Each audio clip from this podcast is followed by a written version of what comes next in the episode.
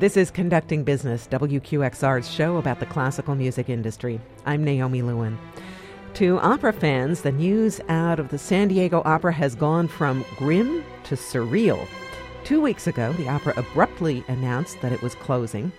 Now, that's not so sure after all.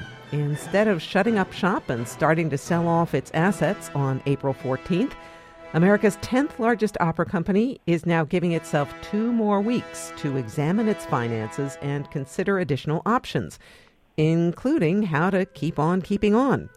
Joining us on the line now is James Chute, the music and art critic at UT San Diego. All right, let's start with the beginning. Based on your reporting, why did the San Diego Opera vote on March 29th to close down? You know, it just seems, Naomi, like they're tired. The uh, opera is in the black. They actually have uh, cash reserves. They don't have an accumulated deficit, but they are facing fundraising challenges of maybe having to raise $10 million to have a season next year. But, um, you know, in previous seasons, they've had to raise that, which is about two thirds of their budget. So it just, they've had, also, they've had a uh, endowment that's helped fund some shortfalls in the last, you know, eight to ten years, and they've had a bequest from uh, Joan Kroc, which is also they've used at the tune of about a million a year. But it wouldn't seem like the challenges are formidable, especially given that it's in solid financial shape. So, how much of a surprise was it to patrons and the general arts community, and also to you personally, that they decided to shut down? It was a complete surprise to everybody. Even the symphony, which has a contract with them and is their pet orchestra, it surprised it surprised everybody. People were reading it online. You know, there wasn't even an announcement. It, it was it was just actually kind of shocking, and you know, we're still, as I say, mystified as to exactly. Okay, fundraising is hard. It's hard to have an opera company. It, it's the most expensive art form.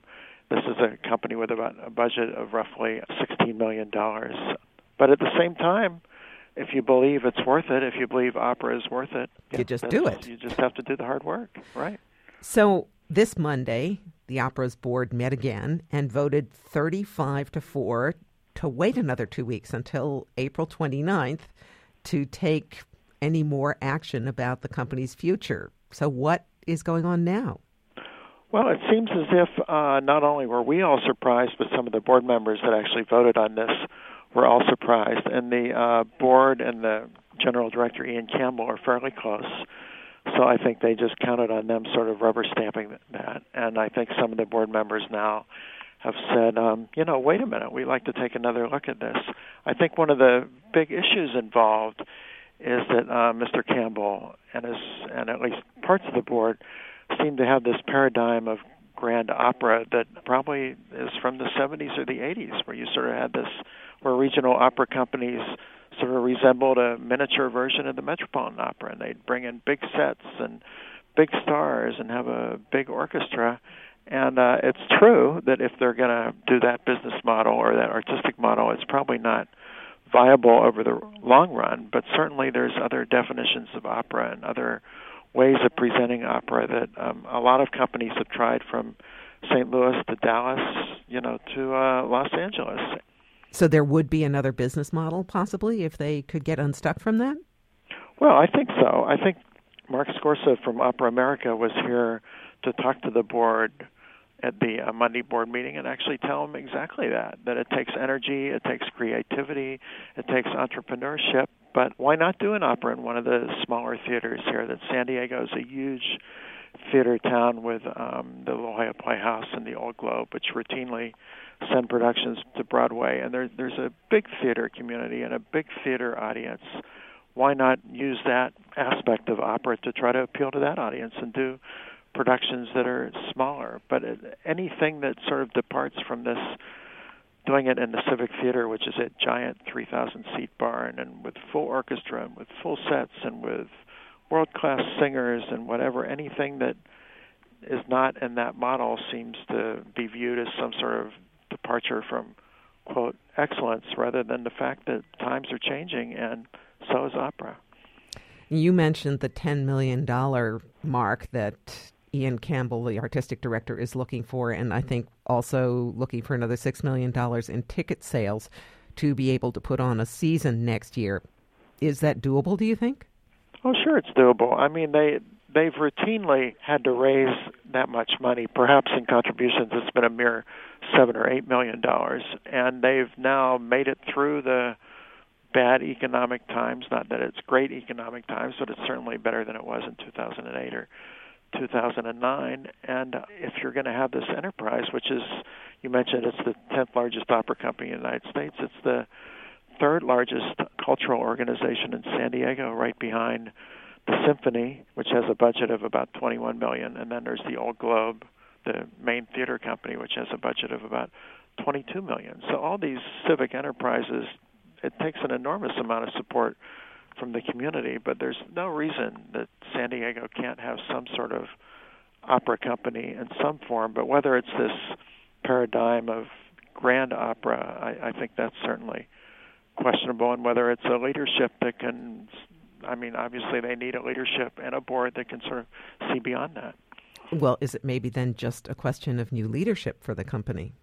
Yeah, I, it's hard to say exactly, but certainly I think he came in in 83. The company was in bad financial condition. He cleaned it up. He had a lot of energy, and he still has a lot of energy. And certainly he's somebody very, very respected in the opera world. But he has a sort of rigidity, I think, about what opera is that, you know, in these changing times, I don't really think it's very constructive. And the board isn't really questioning that, but just sort of going along with them. I mean, to me, this idea that they put out in their press release that they should have a dignified death is absurd. You know, uh, what's dignified about an opera company going under? Were there any kind of internal politics that were sort of at the root of this? Because first they voted to shut down, and then they voted to not shut down so fast. Is there anything at work there? Well, it's hard to say there. I, I think the board was kind of shocked by the response from the community, which was fairly vociferous. We all know that raising money is it's a difficult task in the millions of dollars, and especially for something like this. But you have a company whose um, fundraising efforts under uh, Ian Campbell's ex-wife, Ann Campbell, were a regional model. She was the most respected fundraiser in town. You have a you had the company that was like sort of the top social thing. If you were in San Diego's social scene, you had to be at the opera. You didn't have to be at the symphony. You didn't have to be at the Globe, but you had to be at the opera. So they had this sort of cachet, and they had this. Uh, obviously, it was a veneer, and then all of a sudden, we're not going to do it anymore. It, it's yeah. I, I think I'd rather have an undignified death, and at least maybe we have a chance to revive the body, and maybe we will in this case. Yet, who knows? Now, the Singers Union, the American Guild of Musical Artists, AGMA, has just filed an unfair labor practice charge against the opera with the National Labor Relations Board. Is that going to end up in court? Well, I think it could. I believe there's five unions. There might be six that, whether stagehands, costumers, or whatever, and they're all concerned that this death with dignity. The opera has said one of the things that it wants to do is be able to pay its debts. It doesn't want to leave creditors in the lurch. Never mind about leaving the community in the lurch, but it doesn't want to. and to all the, the jobs that will right. be no longer. Yeah.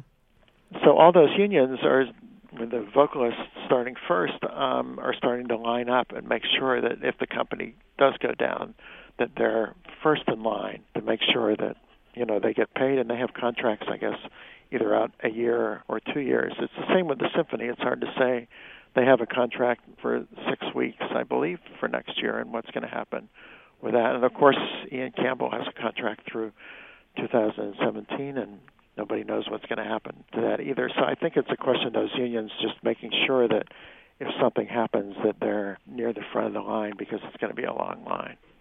You mentioned the San Diego Symphony that works with the opera. The San Diego Symphony folded a few years ago and then came back. Is this folding and possible coming back an indication of a larger problem with maintaining the arts in San Diego?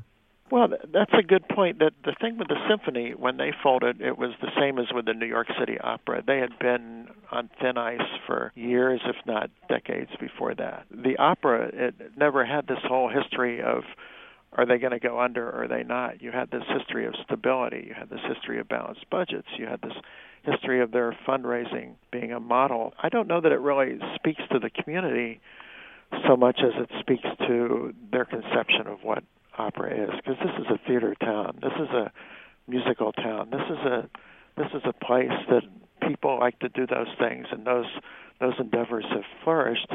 And opera, you can make the argument that opera is the medium for the 21st century. It looks great on digital broadcast. It, it combines music and theater and art and all of this stuff. It's uh, it's a medium for our times. But the way they, the way the current management of the opera envisions that, it's more of a medium for 1980, and understandably, you know, ticket sales have been going down.